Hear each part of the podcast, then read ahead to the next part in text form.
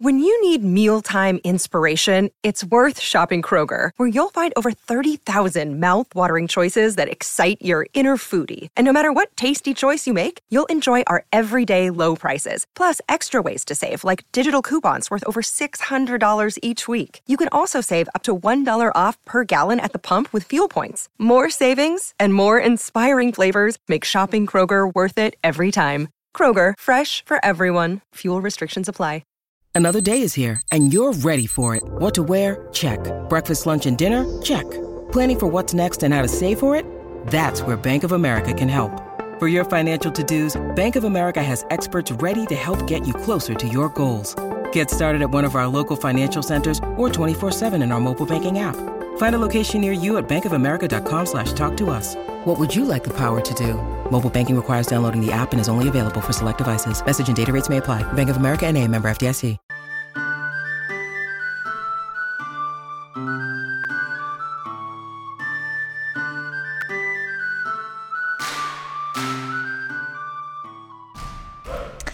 Hey, all you heroes, Hawkes, heralds, crows, pirates, and wardens. Welcome to the Dragon Age Lorecast, where we unpack, discuss, and galaxy brain about all the lore behind the Dragon Age series. We are so excited to bring you this podcast. Every episode, we'll be talking about a different topic in the Dragon Age universe, from character deep dives to exalted marches and elven gods. We will cover it all. There will be spoilers. And always remember swooping is bad.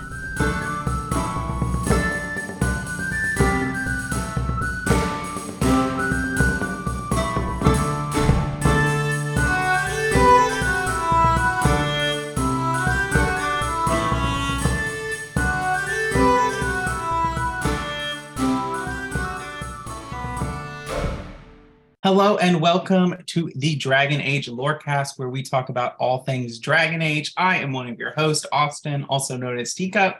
And I'm Shelby or She Cup. And we are here for a very special episode of the Dragon Age Lorecast. So we are joined here by Cloudy Atlas. Hey, Cloudy. Hello. How are you guys? Yes.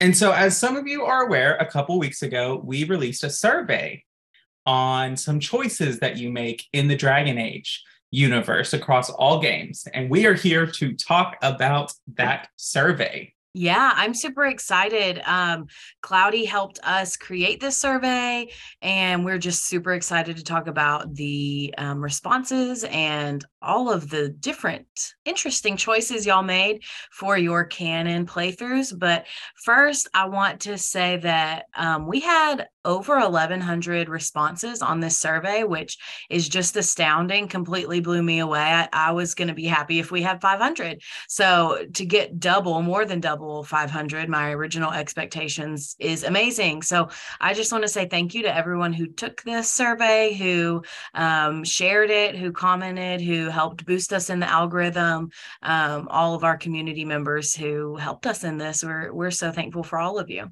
All right. Well, so to just kind of preface how this is going to go, we're going to talk about some key points that we want to bring from the survey. We're not going to be going question by question and showing everything of a result. Um, we're going to be more talking about trends and the way the data reflects one another. So if you do want the results for the entire survey, I don't know, are we posting that? We'll post it. We'll post it. Oh, somewhere. Okay. We will post it in somewhere, probably the Discord and on our Twitter. So you can see the if you're interested in the results of each questions and how they break down, you can look there. But we're going to be talking more about big things, overarching things, and how the questions interact and relate to each other and also ramifications for the next game. Mm-hmm. All right. Are we ready to dig in? We are.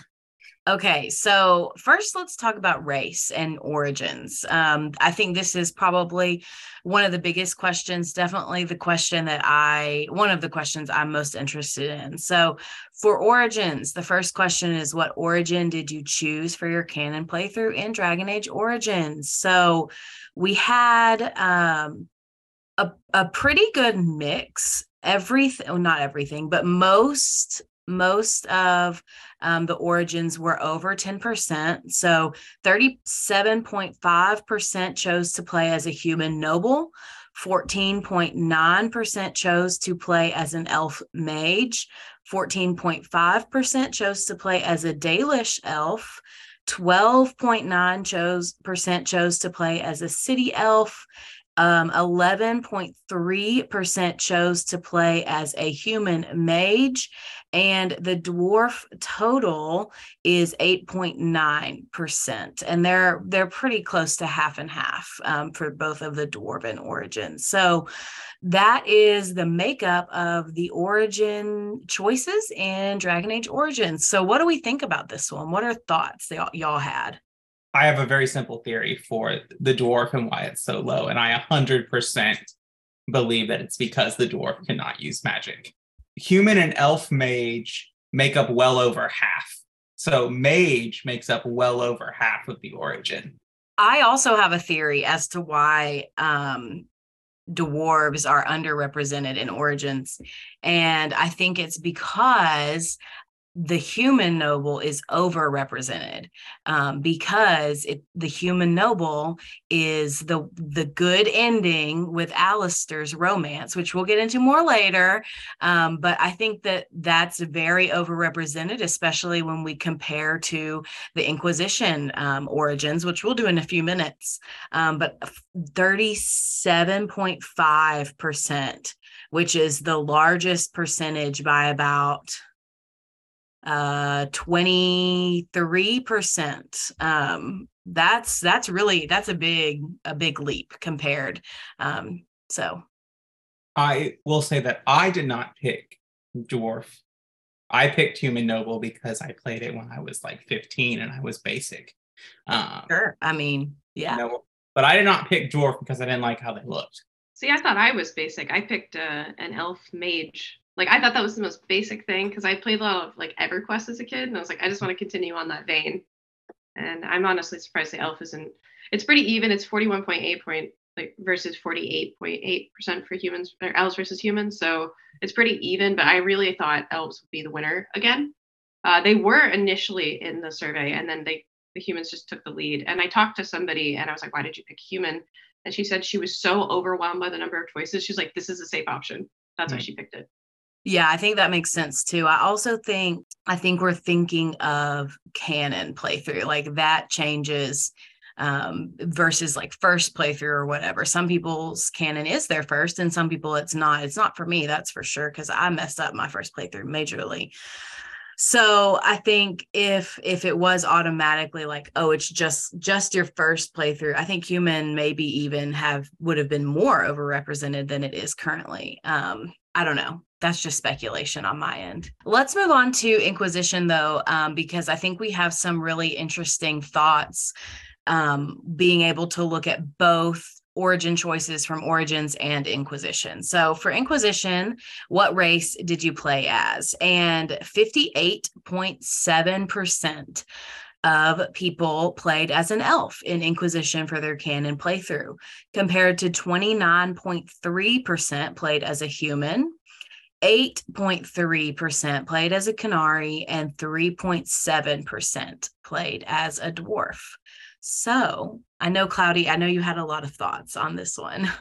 Yeah. So this is where being an elf, I was right. A lot of people really enjoy playing as them. And I averaged it across the two games. So it's about 50% of people choose to be an elf across the two of the games. And it's, they are fun to play. I'm not going to lie, but like maybe next time play a dwarf or maybe play a Qunari. Like really branch out this time instead of playing a female elf for the fifth time in a row. I mean, it's a good story, I guess. I do feel a little called out. Yeah, so I think why people are really popular with the elf uh, inquisitor in this one is it kind of ties back into what you said about Alistair is you need to be a human noble to get that happy ending. And I think it ties into to even be in a relationship with Solas. If you choose to romance him in Inquisition, you have to be a female elf. There are no other options. And I think some people pick it just based on the story or the lore implications, or they just really like that romance. And I think this is adding a bias to these results. I agree. I also feel like I also feel like Inquisition is an elf centric game, especially with trespasser content. So it to me, it, it just feels right to play as an elf. I've I've played as all um, four options in Inquisition, but to me, the elf playthrough is just what feels the most right. Um, and I think a lot of that is because of the story tie-ins with um, Mythal, with um, you know the ancient elves with all of it um it just is what feels the most right to me i don't know I think with an elf, trespasser even makes more sense for like even the behavior of the other countries in the Exalted Council makes more sense when you are an elven inquisitor. Because if you're like a human noble, which you're all from the free marches, so you're neither from Orlais or Ferelden, but having this elf inquisitor who if you've played the um, jaws of Hakkon dlc has now revealed that the first inquisitor was also an elf. You are challenging the status quo in a lot of ways that will pro- that will greatly upset the orlesian nobility and probably some of the ferelden nobility but a little less. I think that's also true for a Qunari though. Yeah. I think it's less true for a dwarf and then obviously the human is the human. Um, but Cloudy, you wrote in the notes about the dwarves, and so I think we should spend um, some time talking about the dwarves and the underrepresentation of choosing them as an option. Yeah, they also came in at a very low percentage for this one, even less so than Origins. And it just kind of surprised me because it's like they are very interesting. Like they have so much lore behind them, especially if you play like the Descent DLC. That's a really good one to play as a dwarven inquisitor and it just kind of surprised me it's like with how much effort went into building all four of these uh, like races for this game i'm wondering if they'll almost include them as an option in the next one because of the lift and the load and like all of the voice recording and like there's a height difference for that one and it can really change things so i'm wondering i don't know a lot about Tevinter or Minrathous, so I don't know if I'm just shooting from the hip, but just based on like statistics, that would be what I would be guessing. Mm-hmm. I agree with you. I think if they are going to cut out a race option, it will be the dwarven race for Dreadwolf specifically. And the reason why I think that is because I don't think I don't think it would be fitting to the lore if they cut out um, the Qunari because the Qunari are so much more prevalent in Tevinter. And so I feel like that doesn't make sense. And along with, there's a lot of Qunari content as well in Tevinter Nights. So to me, I feel like they wouldn't cut out the Qunari just because of all of that. Um, so yeah, if they were going to cut one out, I I would suppose it would be the dwarves. However, to me, I still I think that would be a mistake. Um, and I guess I feel that way because there is so much on social media um, about people basically simping for the dwarves. Um, the number one, I think the number one romance that people wanted to have in Inquisition outside of Varric is Lace Harding. And both of those people are dwarves, right? So I feel like that's a big deal. But to me, I guess the survey responses suggest that maybe some of the very vocal pro dwarf people on on social media may be a little bit overrepresented. I, I don't know, um, but I I do think it would be a mistake for them to completely cut out um, the dwarven protagonist potential. I don't think that they will cut any choice um, mainly because the amount of backlash that Dragon Age 2 got by only being able to play as a human, people were very, very upset about that. And so I think even though the dwarf is very underrepresented, I think there will be some people who are very upset if there is not an option to play as a dwarf. I agree with that. I do. So let's move into a couple of Morrigan centric choices. Again, this is um, from Origins and Inquisition, but that's just kind of how the important decisions shake out. I don't feel like there's a ton of really important decisions in DA2, but we will talk about DA2 if you're sitting here like, why are you guys not? We will. Just wait. So the first one is about the dark ritual. Did you complete the dark ritual with Morrigan? I can say for all three of us, we were pretty surprised uh, by by this one. I think so. Yes, via Alistair or Loghain got 62.9% of the vote. And then yes, with your warden got 29%. And then no, I did not do the dark ritual was 8.1%. So Cloudy, what are your thoughts on this one? That is crazy because if you add that together, it's like 92% ish. That's that's so many people. I've never seen other than like Wrex and the genophage from Mass Effect 3. It's I've never seen one this concise. It's just like it's conclusive. It's just like it's really impressive. And if BioWare did really want to canonize it, I feel like they could because from the people I've talked to, I know one person ever who doesn't do the dark ritual and doesn't know about Kieran. So I think it'd be easier because that's just too many branching paths. I think yeah. it's just too much to write in, especially when it's this small of a like a percentage of people. Mm-hmm. Yeah, eight percent is is not very many. Um, and I think so here are my reflections on this. Kieran can exist without doing the ritual if the hero of Ferelden romances and sleeps with Morrigan prior to um, obviously killing the archdemon when she leaves. So if you do this, he's born as just a normal kid and he does not have the soul of the old god. So I'm curious how many of the 8% who did not do the dark ritual still have Kieran in their world state because they romanced Morrigan. And I think that because we are doing this as your canon playthrough, this goes back to, you know, the amount of percent that did the human noble origin.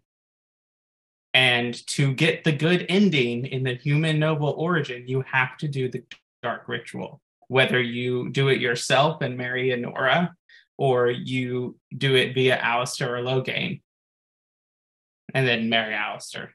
But it's like, hey, I love you. Go have sex with this other lady, and just, just side note here. I know we talked about this in our Ferelden episode, I think, but when you are a female hero of Ferelden and you go to Alistair and ask him to do the dark ritual, his face and what he says is so funny. It's just like he's like yelling out, What? And then like they bold the text at the top, and then like the whole screen just shakes. It is so funny. Like if you have not seen it, you need to go look it up on YouTube.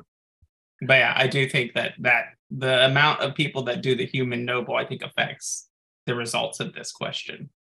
I agree with that. I also think when you die, you just die. That's the end. And then there are all kinds of different options for if you live. Like you can rule, you can be a mistress, you can just go and be the warden commander. Like you could just do other things.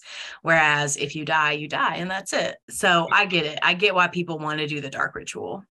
And it's also presented as like, it almost feels like you don't have a choice. Like you do, obviously, but it feels like, why wouldn't you do this? Okay, so are we ready to talk about the Well of Sorrows? So, who did you have drink from the Well of Sorrows? 53.6% of people had Morrigan drink from the well, and 46.4 had the Inquisitor drink from the well.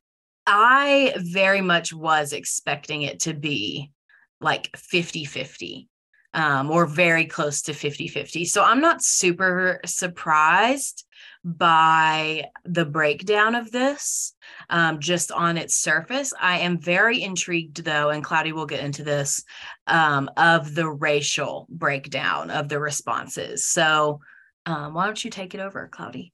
Yeah, um, I'm more surprised that Morrigan and the Inquisitor are so split because of the ramifications. If this is your canon playthrough, it's for most people, I'm assuming it's not going to be your first playthrough necessarily. Knowing what I know with, with Mythal and all of that, and I'm like, I'm not taking that responsibility. I don't want that for my poor Inquisitor. So I always give it to Morrigan because one, she wants to do it, and two, uh, like the, I don't like that implication. So one thing I was curious by is like, who are these people that have the Inquisitor versus Morrigan drink. So I broke it down by uh, the Inquisitor's race, which is really interesting. So for humans, dwarves, and Qunari, they almost came out to exactly the same percentage. It was 70.7% uh, chose to have Morrigan drink from the well. So then I wondered, what were the elves doing? 40.8% chose Morrigan to drink from the well. So 60% of you would rather drink from the well than let Morrigan have it if you are an elf and I wondered what was going on behind it. I think it comes down to Morrigan's like elf splaining to you in the temple. They're just like, this is my people's knowledge. I'm not giving this to you. Mm.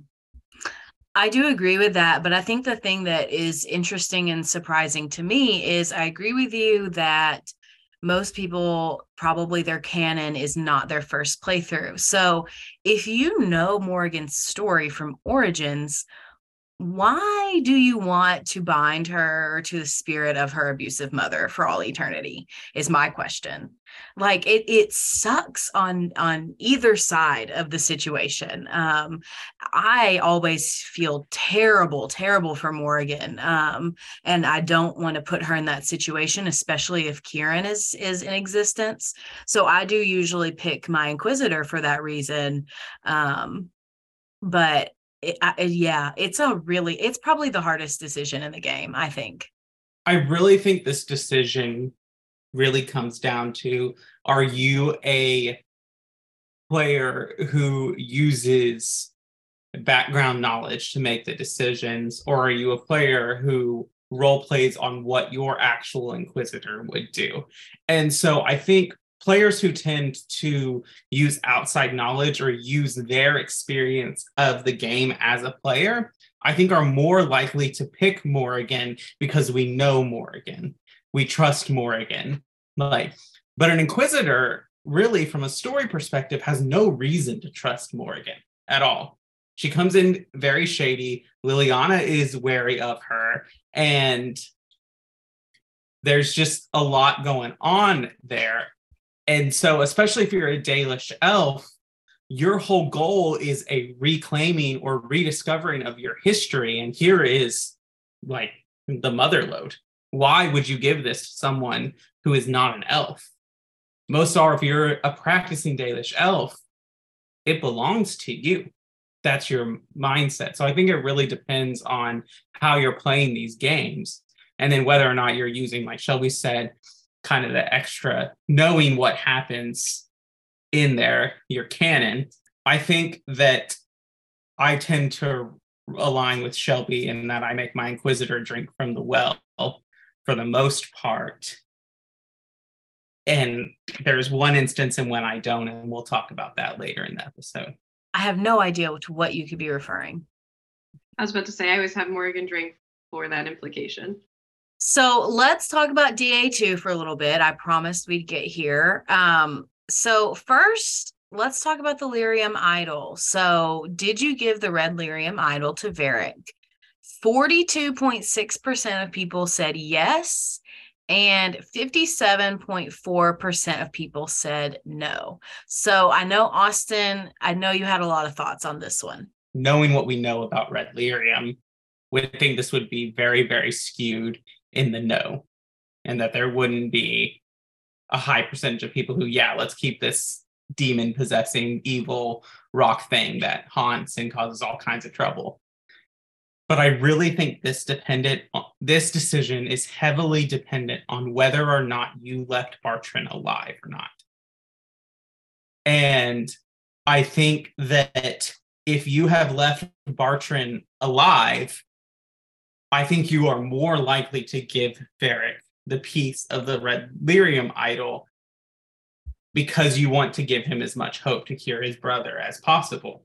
Now, if you're playing a, you know, combative Hawke, an aggressive Hawke, odds are you're you've killed Bartrand, and even if you didn't, you'd be like, no, screw that guy, like let's destroy this thing. But I really think that it that the choice on whether or not to kill Bartrand is linked to this question. And so it's not as cut and dry when you add in that factor of it can be used to help studied and help Bartrand. And that's what Varric does. He sends it basically to the smartest person he knows and tries to figure out how to help with Bartran. I don't disagree with anything um, that you've said. I think that makes total sense.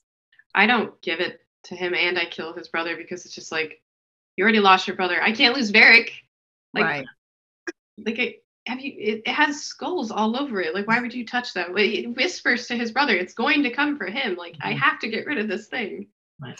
I think what's interesting about, and this really has nothing to do with the question, but I think what's interesting about it is that it doesn't matter. It doesn't matter if you give it to Varric or not because it, it's going to come back um, and it plays a role regardless because we see it in Tevinter Nights. So this this doesn't matter. Um, so that's interesting to me. So let's move into what is perhaps the single handed most shocking answer of all of the questions in this whole survey. And that is what did you do with Anders at the end of Dragon Age 2?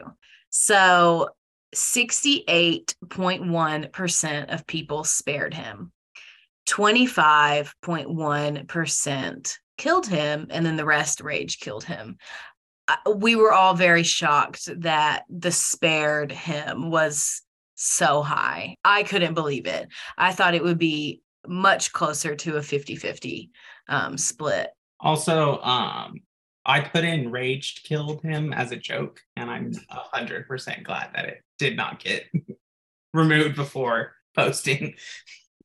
You're welcome. I really thought since I thought since you put rage kill in there, you were so sure that people like joined in your vitriol of Anders that so many more people would rage kill him, but it seems a lot more people are compassionate I mean, about Anders. So like six percent of people rage killed him. Yeah. And so when I did it, I killed him. I didn't rage kill him, I killed him.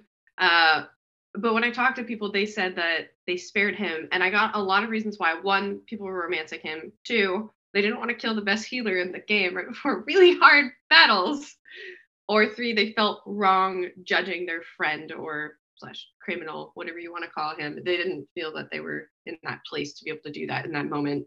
So i can see why it's so high. I was just really caught off guard by this.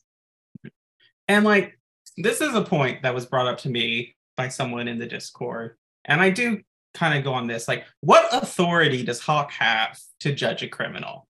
Like he is just champion. It is an honorary title that just like it doesn't come with any actual authority other than like political influence. He has no right to legally kill Anders or judge him for the crime that he did.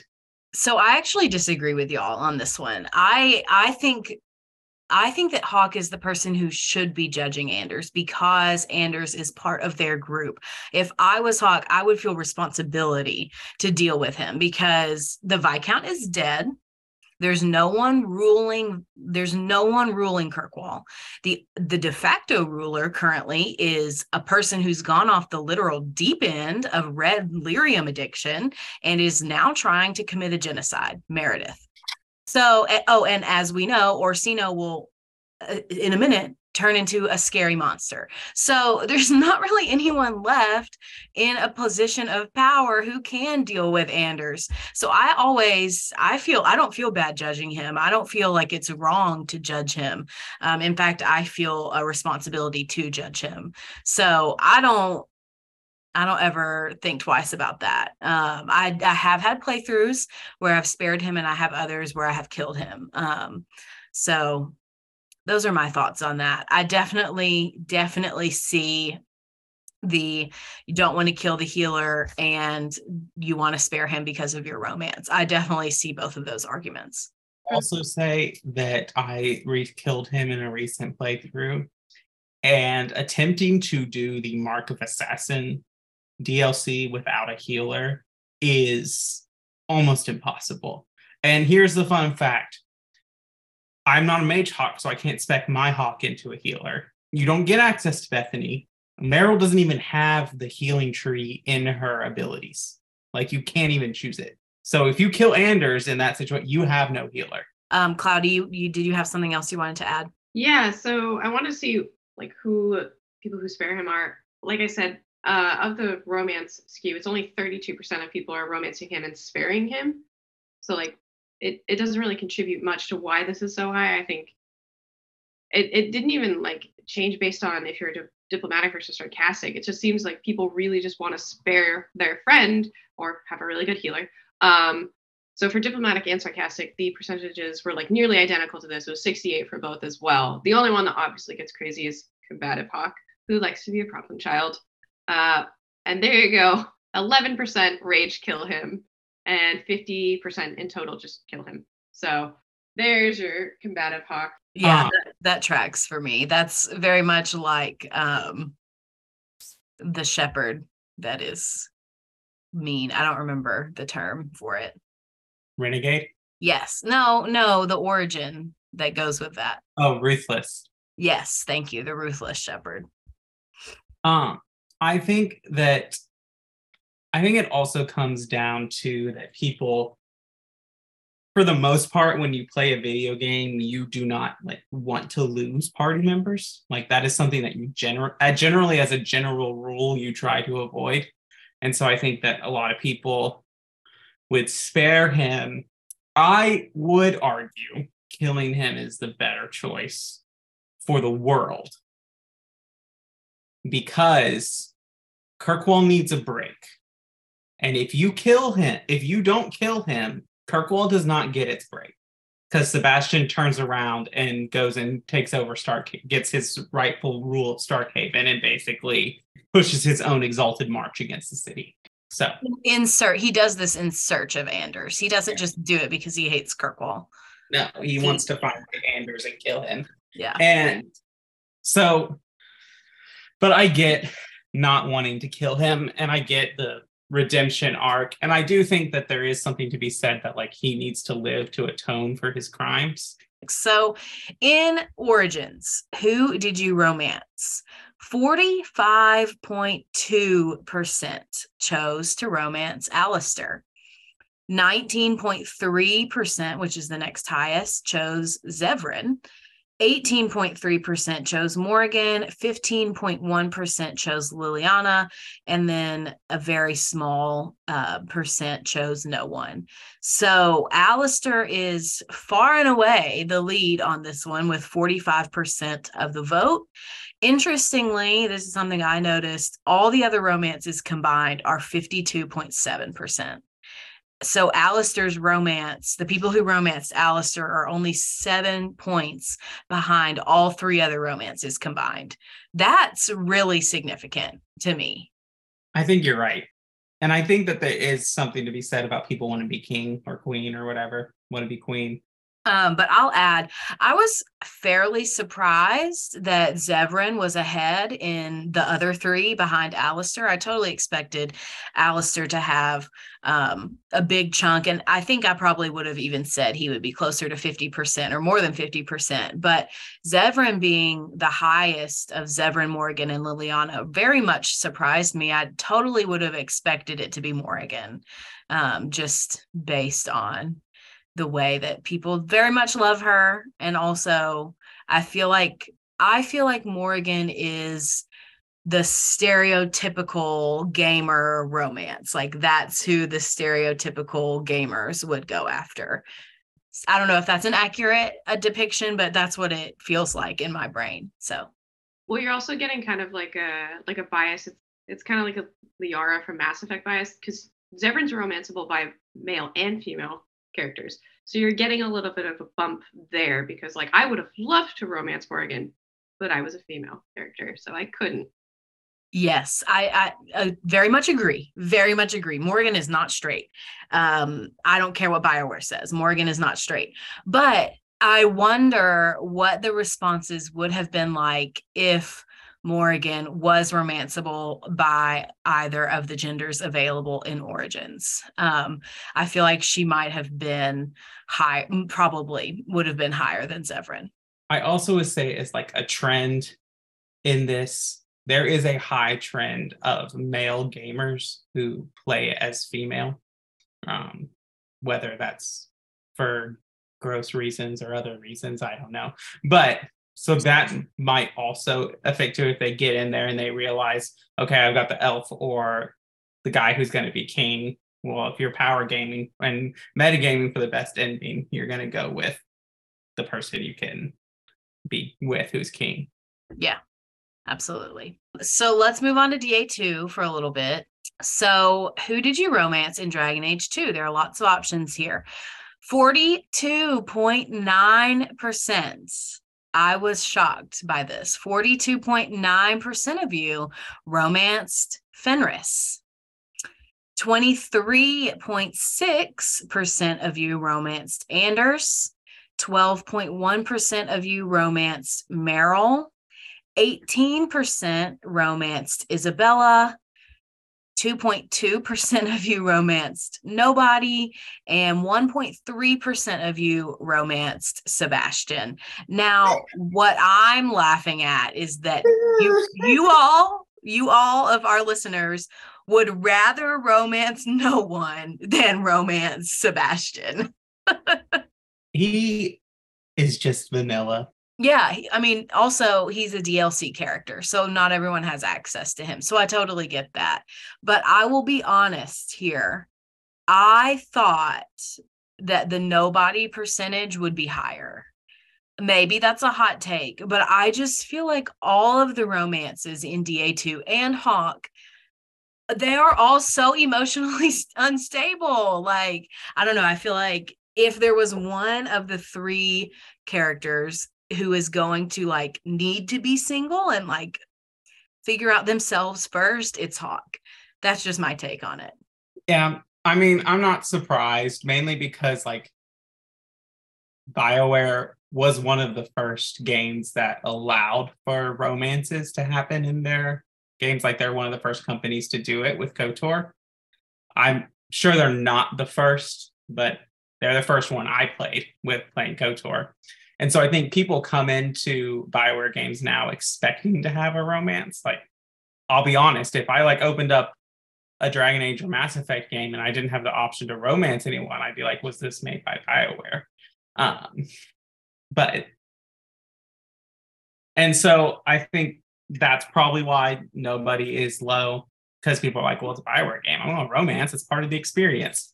Yeah, I am happy that Fenris is so high because I'm in that majority. Um, but I do think that this very much shows that DA2 has a very large LGBTQ plus audience.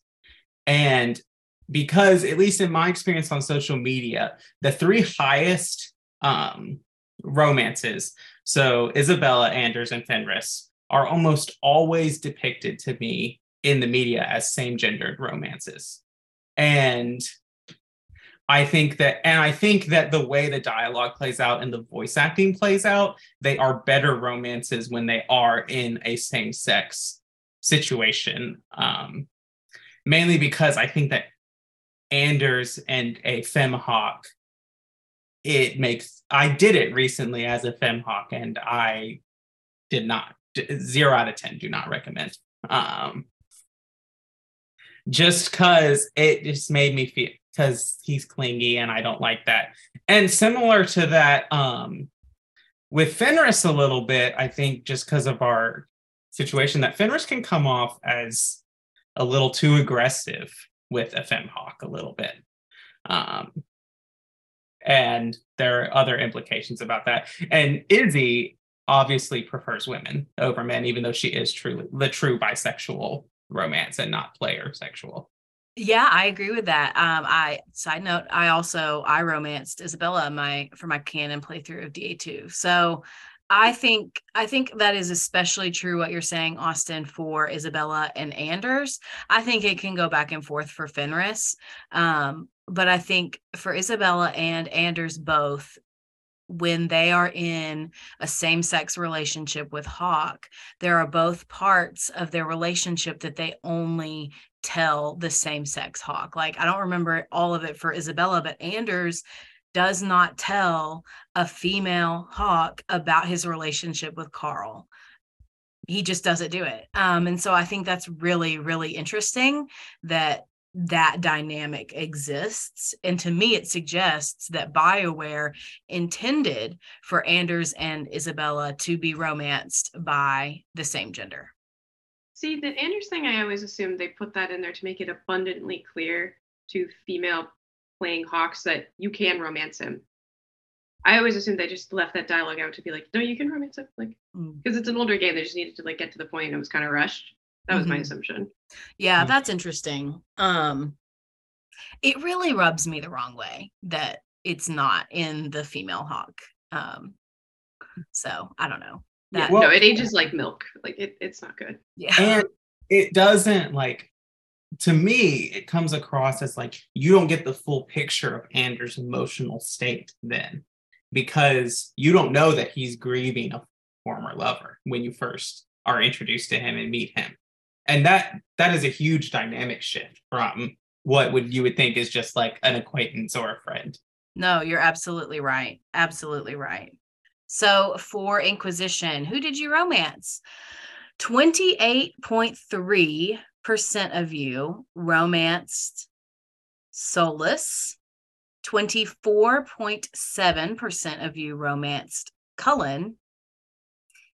13.8% of you romanced Dorian. 9.5% of you romanced Josephine. 8.9% of you romanced Cassandra. 5% of you romanced Iron Bull. 4.3% of you romanced Sera. 3.1% of you romanced Blackwall. And 0.6% of you romanced Scout Harding. It's still like there is still like a majority person romanced in Inquisition, but it's not as big as it was in the other games. And I think that's probably because there are more options so that people like are going more different ways so the percentage you're going to be the majority at is less than it was i will say i'm not surprised solas is number one i'm honestly surprised it's not higher because of the vocal fan base on uh everywhere tumblr twitter doesn't matter lots of art created by that group good for them Yes, no, I agree. I was also surprised Solas. He did not have a clear majority. Um, it was very close between him and Cullen, only four points of difference between them. And so the interesting thing I wanted to note with that is that between Cullen and Solas, if you combine Cullen and Solas, they constitute over half of the romances in Inquisition. They're about 53 point, uh, 53%. So that was interesting, very interesting to me. Nobody else even has a 20% romance. Nobody else even has over 15% um, in the romance either. Another thing that's interesting to me is that Inquisition has the lowest rate of nobody, you didn't romance anyone. Um, Origins is 2.1%. DA2 is 2.2%, and then DAI, it drops down to 1.6%. That is interesting. I do think this comes down to a more of like getting what you might constitute a good ending. And obviously, like Solas has the most kind of development when it comes to Trespasser. I wouldn't call it a good ending. Um, I would say it's a good ending in that it's a good setup and it's a lot of drama and it's a lot of character development. So, but it's not a good ending. But Cullen and the Inquisitor do have a good ending. And there are other romances that do have good endings. Um, if you spare Blackwall, you obviously get to stay together, you and Sera. Cullen's not the only one who you get to marry. You and Sera can stay together. Dorian is kind of ambiguous, though the epilogue says that they do go back to Tevinter. Okay here's my thing. I know that Solas is a great romance. I know that he has this like allure about him. However, we've got to branch out but beyond the basic white boys of Solas and Cullen. And like I'm also the problem because my canon is a Cullen romancer, but like it's a shame. It is a shame that Dorian and Cass are so low in this. Like oh. it is a shame. I mean, shout out to Dorian. He is third, which I was like, I'm surprised by that, but I'm also really happy because my yes. male inquisitor romance is Dorian. Yeah, I do. I love Dorian's romance. And I think he should be higher too. I think Dorian and Cass should both be be higher. I mm. was intrigued though that Iron Bull is only 5%. I wonder what the question would be like if we had asked, Did you ride the bull and romance someone else? Because you can do that. I mean, we could also have added, Did you sleep with Isabela? Mainly because I would be curious about that because sleeping with Isabela is a almost guaranteed way to ensure that she does come back in the end. I know a lot of people dislike Blackwall. He's the lowest full romance on here. I just feel like Blackwall needs a little bit of defense here. I understand. I understand that he lies to you, but so does Solas, and he's number one. So I feel like if you are a Solas mancer, you don't have a right to complain about Blackwall lying to you about his identity. Like that's just the most hypocritical thing I can imagine. So I feel like Blackwall needs a little bit of defense here. He's not the best character. He's a little bit basic. He says Milady too much. Yes. But his redemption arc, especially with a romance, is really beautiful. Um, and I, I think that there is there is really something to say about a person who wants to atone for their actions. Um, and that's what Blackwall wants. That's his main motivating factor. So for me, I feel like Blackwall deserves more than 3.1%. Um, that's just me, in my opinion, though. I felt like that needed to be said. I have one beef with Blackwall. Go ahead. And it's that after his romance scene is the scene that he leaves, and the Inquisitor wakes up and is just full, you know, full body naked, not covered, just sleeping on a barn floor. No, they're not in the floor. They're up on the top. I refer to it as tits out in the stable. out in the stable. Um, and bro, you couldn't have like I know you're leaving for some dramatic thing, but you couldn't have like thrown a blanket on there. Like you would have had to have been cold. But you don't give the war is going to be over because Blackwall gave the Inquisitor hypothermia. So true. also, for my defense, I was about to say I wasn't interested in Blackwall because he's too old, but then I just started laughing because I really saw it. He does look old, but I don't think he's actually that old. We all know Bioware doesn't do a great way of like projecting ages. I mean, for God's sake, Shepard is like 27 and Male Shep looks like he's 50. That's true. I do mm. think Blackwall and Cass are supposed to be around the same age, which is around like late 30s to early 40s. But also, Solas is ancient. What does age have to do with anything? Um, so let's move into our mid break now. yes, that's right. I stopped you to tell you that I'm an idiot. Whew! Thank the maker you know already. Now I can stop worrying I'll be found out. Do try to have fun, dear. You could have been one of the Chargers, Blackwall. You've got the stature, the attitude. And you'd be my boss. Hey, I'm a great boss. I'm a firm believer in No Pants Fridays. I'd rather fight for a cause. Hey, No Pants Fridays is a cause. All right, well, welcome to the middle of the show where we talk about everything that does not have to do with this with the lore of this podcast. And so this is where we thank our patrons. Thank you to all of our patrons, specifically our first patrons, Lisa M, Genesis, and Derek B. And also a very, very special thank you to the Nug King, Lewis H. If you want to join our Patreon, you can find that link in the episode description. There are lots of t- tiers you can join there, and it is a lot of fun. And we greatly appreciate your support. Um, Another great way to support us is by leaving us ratings and reviews. And we do have a review to read today. Shelby, do you want to read it? I sure will. So this one is from AMRL13, and they said, Love it, five stars. I'm only at the end of season one, but I'm obsessed with this podcast. I'm starting my next playthrough of all the games in order to get ready for Dreadwolf, and I decided to start this as well. And I'm glad I did. I definitely consider myself a super fan, and I'm still learning so much. P.S. Austin and Shelby, do you want to be friends? Haha. Thank you so much for that review, AMRL. Um, if you haven't already joined the Discord, definitely come over there and hang out with us, and we will definitely be your friend if you hop in the Discord. I believe they are in the Discord. I saw their username awesome. the other day. So yeah, but speaking of that, join the Discord. It is a wonderful place to hang out, and you can find that link at the episode description. You can come, and that is where you find out about this podcast and all our other podcasts. If you want the news about it, it comes to that place first.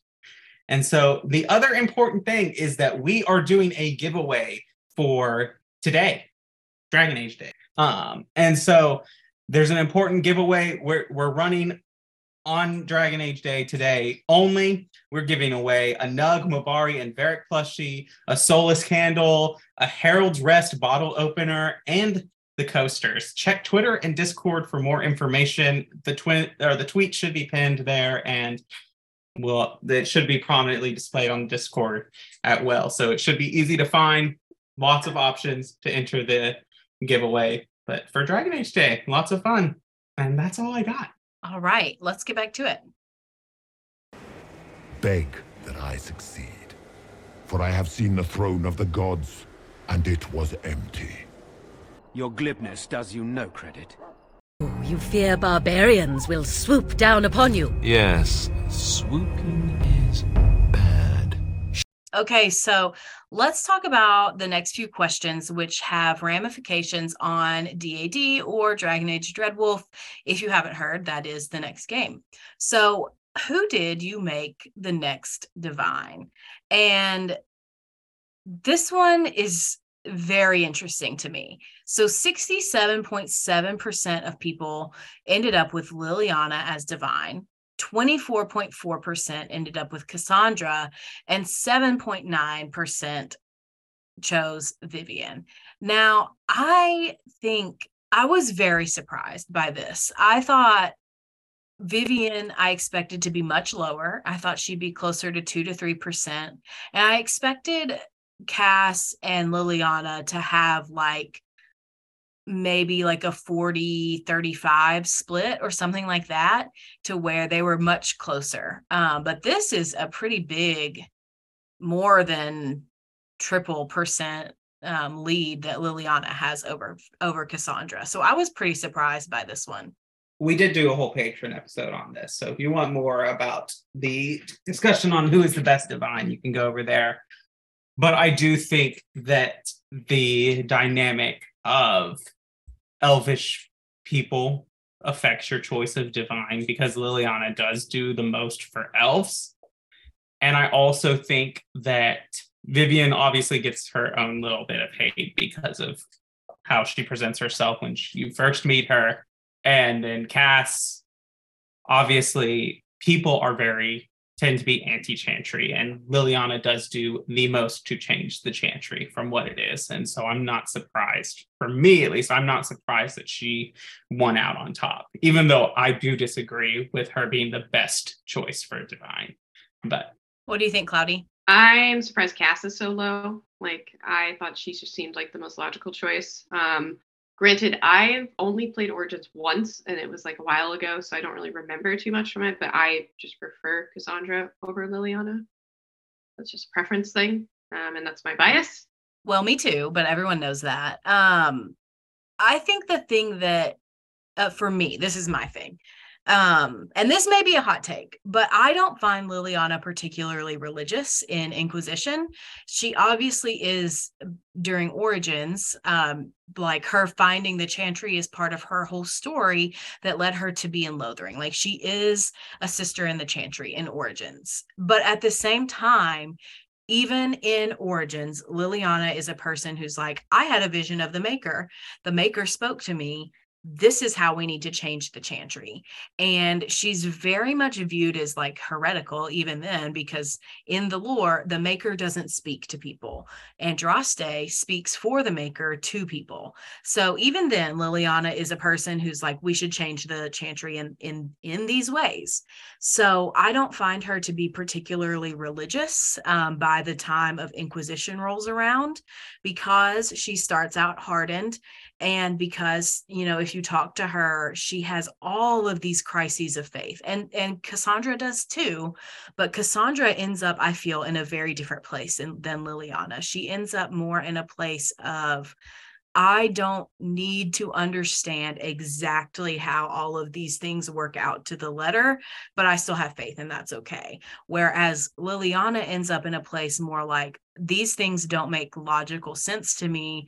None of it can be true anymore. And I feel like those are very different places to end up. And so to me, it feels like Leliana is no longer actually believing in the religion of the chantry. So for me, I think the leader of a religious organization should be someone who still has faith in that religion. So to me, my choice is always Cassandra because she is the only one of the three who have an actual real faith in the religion of the Chantry.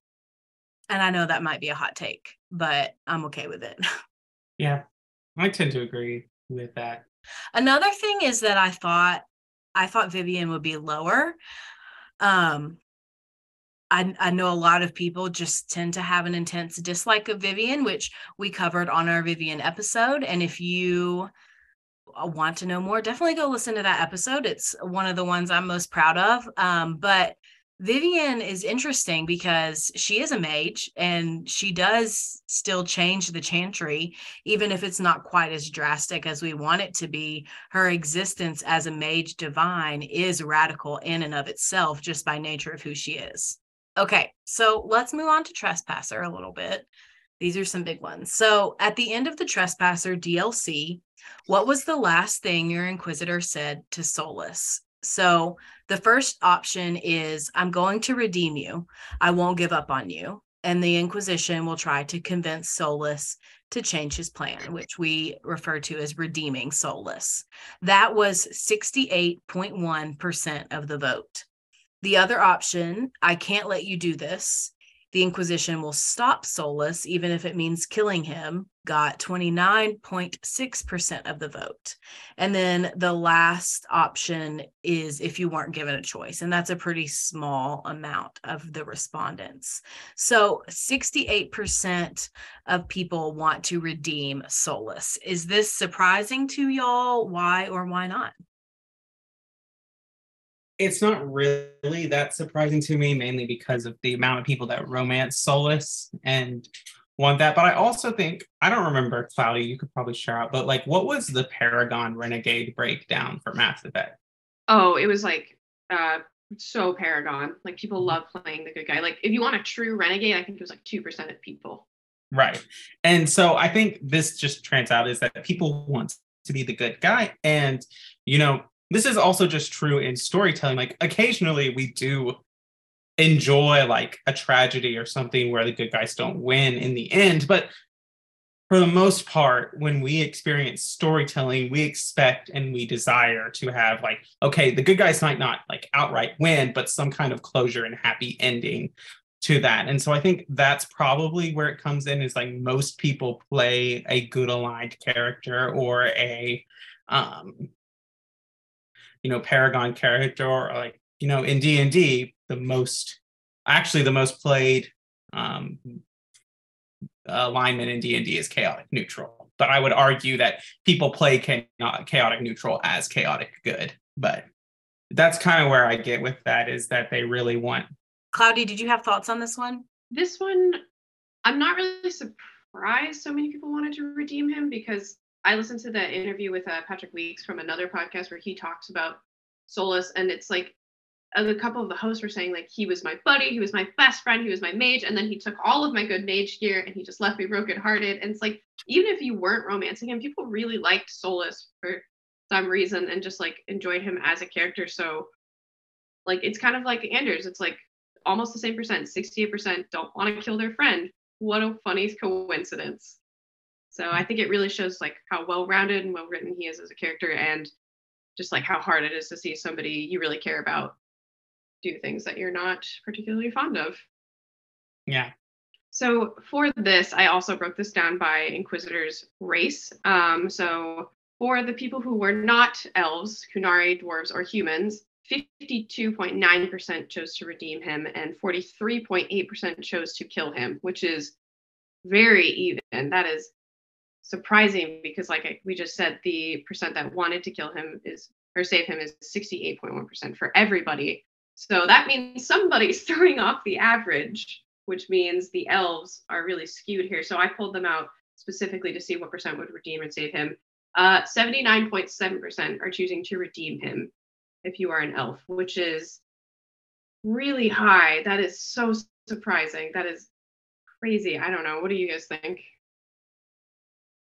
I also think it's surprising um, because I feel like there is a big divide in the elf community because like you can either love or hate Solas. Like there's no middle ground, I feel like, for an elf. Um, because uh, on one side, if you're Dalish, he's taking away a lot of your culture or at least putting it in a new light that you didn't fully understand your own culture and that can be kind of humiliating i feel like to an extent so it's almost like it would be easier to reject him and everything that he says um and then at the same time you know he he wants to overturn the whole world and give you freedom and um end all of the oppression that's been happening. So i think i feel like i would have expected elves to be very divided um but at the same time i still wonder how much of this is based on the romance or affected by the romance because if i was romancing someone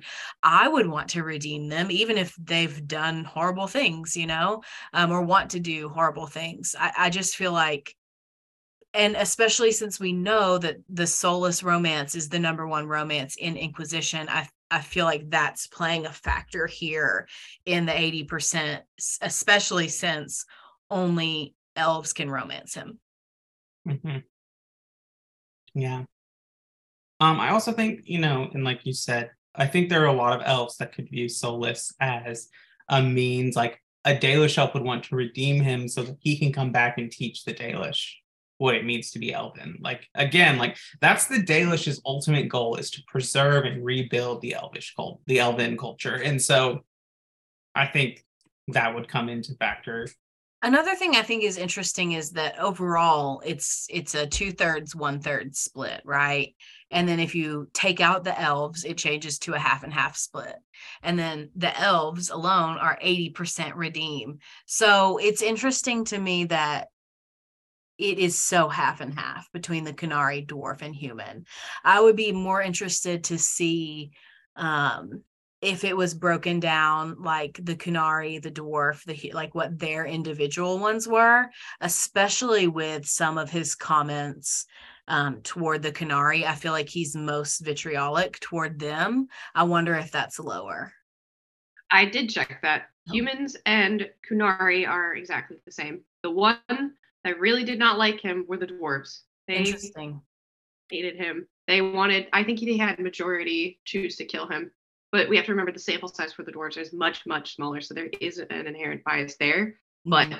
yeah, they were the only ones that actively wanted to kill him. That's really funny to me. I feel like he's ruder to Qunari than he is to dwarves, but he is still like he refers to them as child of the stone a lot uh, and i do feel like that's pretty condescending um, so that, that, that also tracks to me. Um, do we have other thoughts on redeeming Solas before we move on to the next? No? Okay so the next trespasser question and the last trespasser question is did you disband the inquisition uh, 63.4% of you disbanded the Inquisition, while 36.6% did not. I I was pretty surprised on this one. I guess I'm in the minority. I like refuse, adamantly refuse to disband the Inquisition because it makes me so mad. Like, okay, I have saved the world. I have killed Corypheus. I have thwarted a potential blight, they think. I have saved Orlais from ruin. I have done all these things for the world, and you're mad at me instead of thanking me. And now you're going to tell me to get rid of my organization? Absolutely not. That's the final straw for me. So I refuse to disband the Inquisition in my playthroughs. Um, so I guess I'm in the minority on this one. I wonder how much of this is. We might need to do this question again and reword it and reword it to is the Inquisition gone or under the divine? Because technically, technically, from a lore perspective, no matter what you choose in the end of Trespasser, the Inquisition that you had in game is no longer in function. Like, right. You abandon Skyhold, you're no longer moving around, you're an arm of divine. So I wonder how much of this would be changed by rewording the question just a little bit. That's funny because I like to disband them because it says they're smaller but less likely to be corrupted. And I feel like with all of the advice Solas gives to Sera about her organization, that would be what he his group would be most susceptible to. Mm. Like he would he like he likes to play his like mental chess games of like seeing people on the battlefield and that, but it'd be much harder to catch a smaller group like breaking into your own, organization, which he does all the time. He has spies everywhere, apparently. So I think that'd be an easier way to combat him. That's a that's a really good point. So let's talk about some of the extra stuff we had thoughts about with the romances. So for Solas, um, he is the number one choice for romancing, 28.3% romance him. Um, but Cloudy had some thoughts here on the Solasmancers and some of the other choices we can make in game. So I'm going to turn it over to her. Okay. So we already kind of covered redeeming him versus not. Uh, I was curious what percent were angry enough at him after having romanced him that they would not want to redeem him in the next game. It's only 4.1%, which I'm not condoning this. Uh, I'm surprised that's so low because he really does betray you in multiple ways and breaks your heart and takes your arm.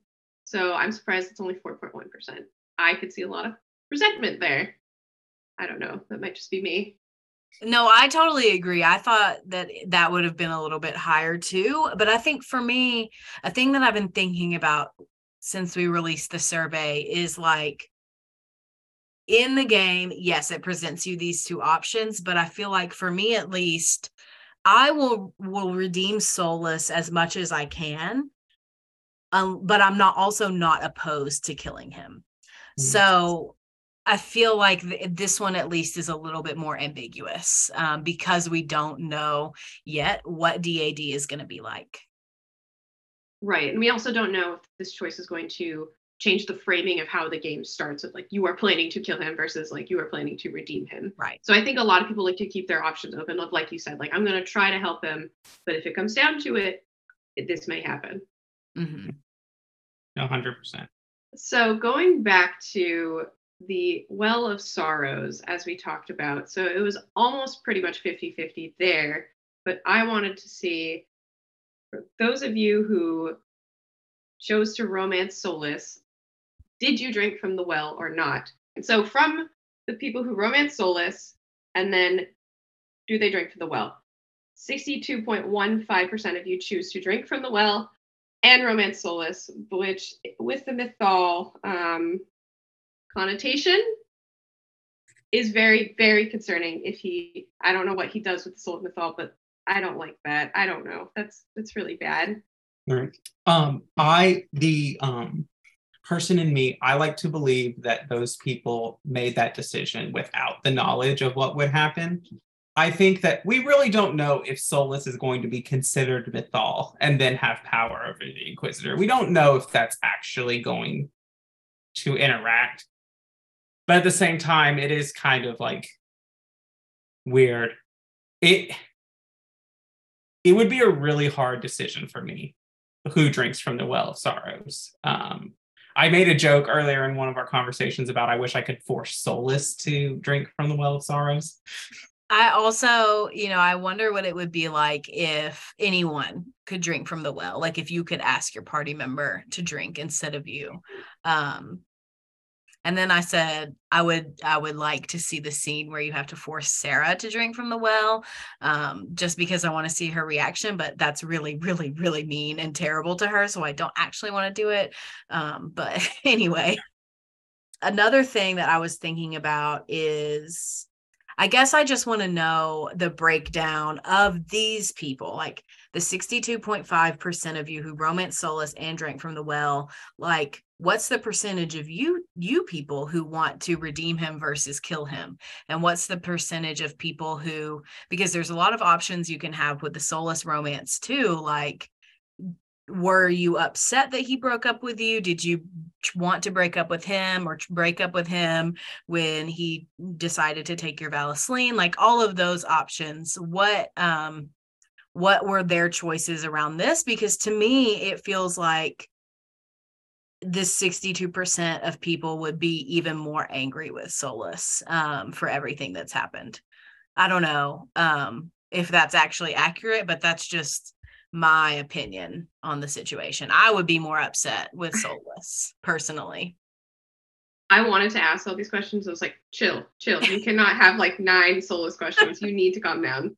Um, just out of curiosity, I did look up people who drank from the well, people who romanced Solas, and then said they did not want to uh, redeem him. It's actually a few people. Um, I'd say it's about one percent. It's only ten people, so it's not a lot. But there there are some of you. There are dozens of you. Yes. yeah, I think it's it's also we'll have to do another survey after Dreadwolf comes out uh, mm-hmm. because I'm I'm really interested in how the rest of Solas's story will play out and if a Solas Mance Inquisitor, if there are, are more options uh, to, for the romance. So we'll just have to do another one. Yeah, I think that's a good point because like when we did with this when you all did this with the Mass Effect lore cast, those games like the legendary edition that story is complete. Like i wonder how much the data would change. Like if you put the question like did you save Maelon's research data? I wonder how much the data would change if you said that before mass effect 3 came out like before you knew the ramifications of saving that data and what it would have these percentages might change given what the events of dad present to us Right. And it will be interesting, I think, once Dragon Age Day happens today. Mm-hmm. Um, it will be interesting if they show gameplay or more informative trailers and those kind of things. So you can ask survey questions from that of like what we have seen. What do you think of this kind of thing? I think those biases will be very interesting as well mm-hmm. When they happen. Yeah, I very much agree. Um, but to let's move on a little bit from Solas. Let's talk about Cullen. Um, so as we know, 24.9% of us romanced Cullen, and you get the happy ending, and you get the wedding, and you get the dog, and you get a white picket fence, and it's beautiful, right? But are we just basic? Cloudy has some stats on that. so I wondered a lot of people when they talk about their love interest, they're like, I romanced Alistair and then I romanced Cullen. So I wanted to see what the overlap was. Um, if you romance Alistair in Dragon Age Origins, 45% of you romance Cullen in Dragon Age Inquisition, which I guess you do have a type. It's that guy. Uh, it's kind of like you were saying, we need to branch out, people. We need to open up our minds and our choices. Yeah, it tracks though. Um, I will say I romanced Cullen in DAI and did not romance Alistair and DAO for my canon. So there is that, but yeah. Um, I romanced Cullen to make it come full circle from Origins because I was an elf Origins and I flirted with Cullen until he disappeared. And I was like, I need to complete the cycle. I romanced Cullen for that reason alone. And I chose to be an elf for that one to come full circle. I think it's very easy to root for Cullen, and I think that's why he pulls a lot of people. Especially since like it's very easy to root for the person who wants to do better. And he was a very hated character until Inquisition. So let's move on to Alistair for a little bit. We're almost done here, um, but just a couple more things to talk about. So, um, Cloudy, you wanted to talk about some of the way or about uh, the Fade quest. So, handing it to you. Yeah. So for the Fade, um, that one was interesting because I was curious of what percent of people wanted to leave Alistair in general. It's not a lot of people. People tend to really love him, even though they tend to uh, choose Hawke over Alistair. I'm fine with that. That's totally not. Hmm. Uh, it. So I, of the people who leave Alistair, it's not a lot of people, only 5.8%. And I was curious of who are these kind of people. Uh, typically, they're not people who romance him. There are some who do romance him in Origins and choose to leave him in the Fade.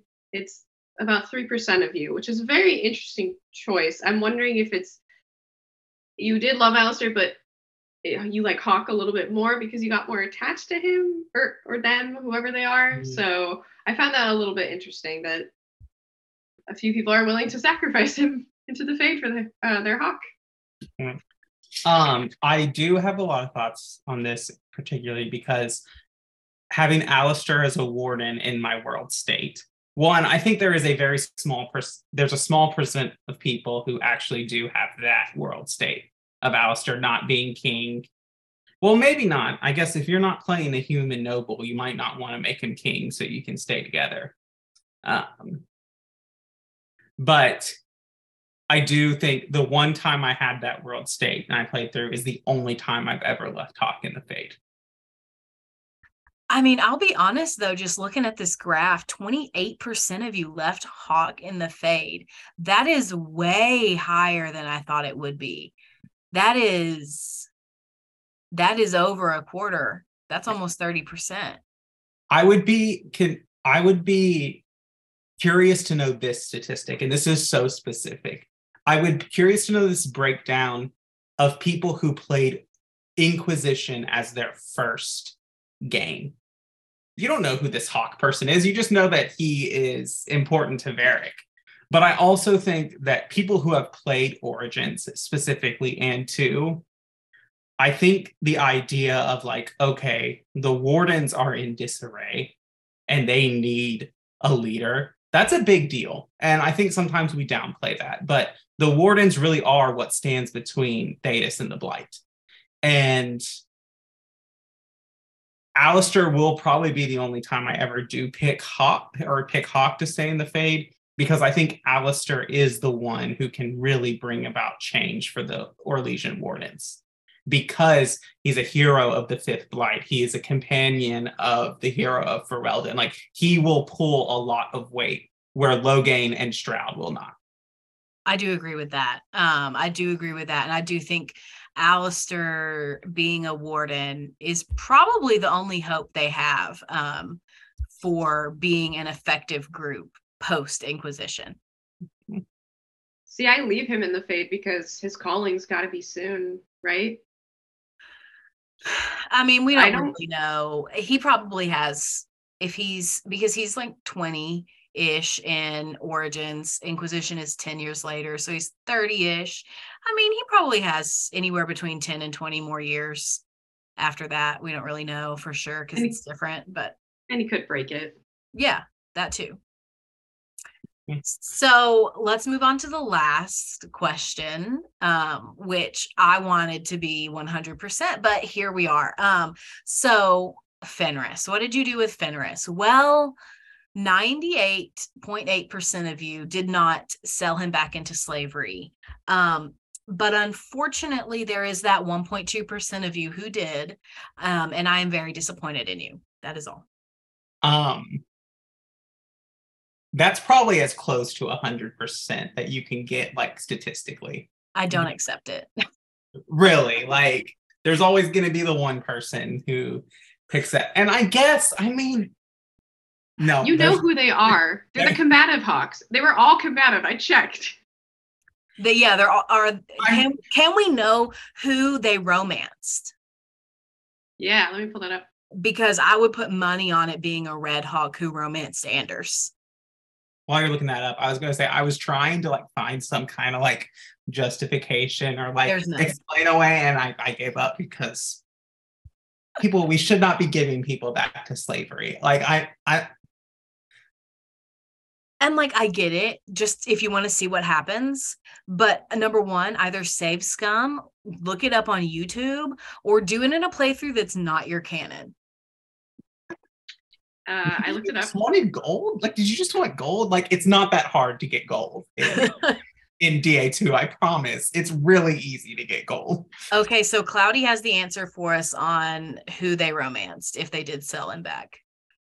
It's three people sold him. Uh, two out of three Anders, one Merrill.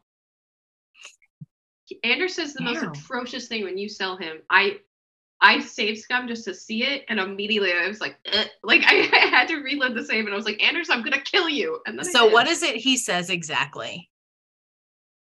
Uh, oh. I'm glad I'm not the only one who is thinking it. Yeah. And you obviously get approval with Anders too, which ugh, gross. it's like 20 points too. No, I don't think it's that much. I think it's only like 10. No, I think it's like 15. I thought it was the maximum amount, whatever that is. Is it 20? It's, it's the maximum? I think, I think 25. If you do Varric's quest with Bartrand, you get 25 approval. It's gross. It's just gross. Anyway, to the three of you who sold Fenris back into slavery, I am very disappointed you can come into the Discord and justify yourself, but um, it may not be pretty. Just FYI. um, I don't have a lot to say about him. I'm I'm trying to be nice.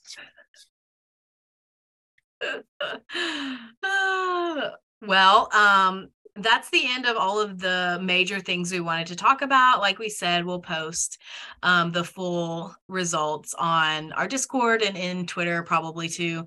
So um, stay tuned for that. And also, make sure you play our giveaway. You can get one of the many things we've purchased for y'all, and we'll ship them out um, after after today.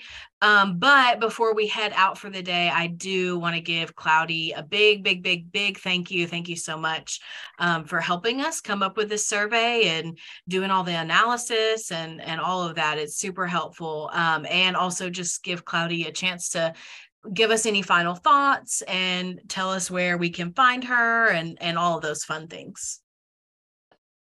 Yes, uh, thank you so much for having me. This is so fun to do. This is the biggest survey I've ever run that was outside of work, and this is a subject I actually enjoy doing crunching on.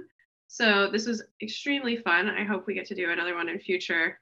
Um, and it was very interesting. I was not expecting most of these answers because, like I said, you get kind of an echo chamber on Twitter and Tumblr. So it was nice seeing there are other ways to play.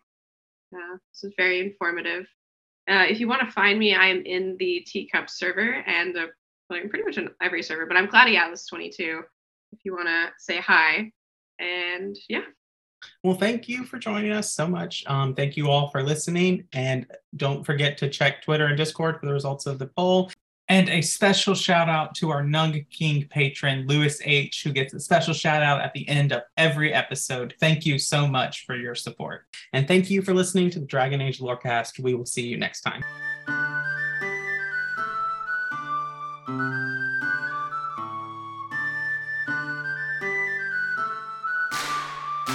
Thanks for listening to the Dragon Age Lorecast. You can find us on Twitter at DA Lorecast. If you have any lore questions, topics to unpack, or side character suggestions, join our Cups Podcasting and More Discord server. It's easily the best place on the internet. You can also support us financially through our Patreon. You can find us there on patreon.com slash dragonagelorecast. The Dragon Age Lorecast is part of the Robots Radio Network. For more information about the Robots Radio Network, join the Discord server via the link in our episode description. If you enjoyed the show or learned something new today, please subscribe, leave us a review, and join the Patreon. And if you enjoyed our intro and outro music, give a big thank you to Pipe Man Studios. Thank you, Pipe Man. Thanks again for listening to the Dragon Age Lorecast. We'll see you next time.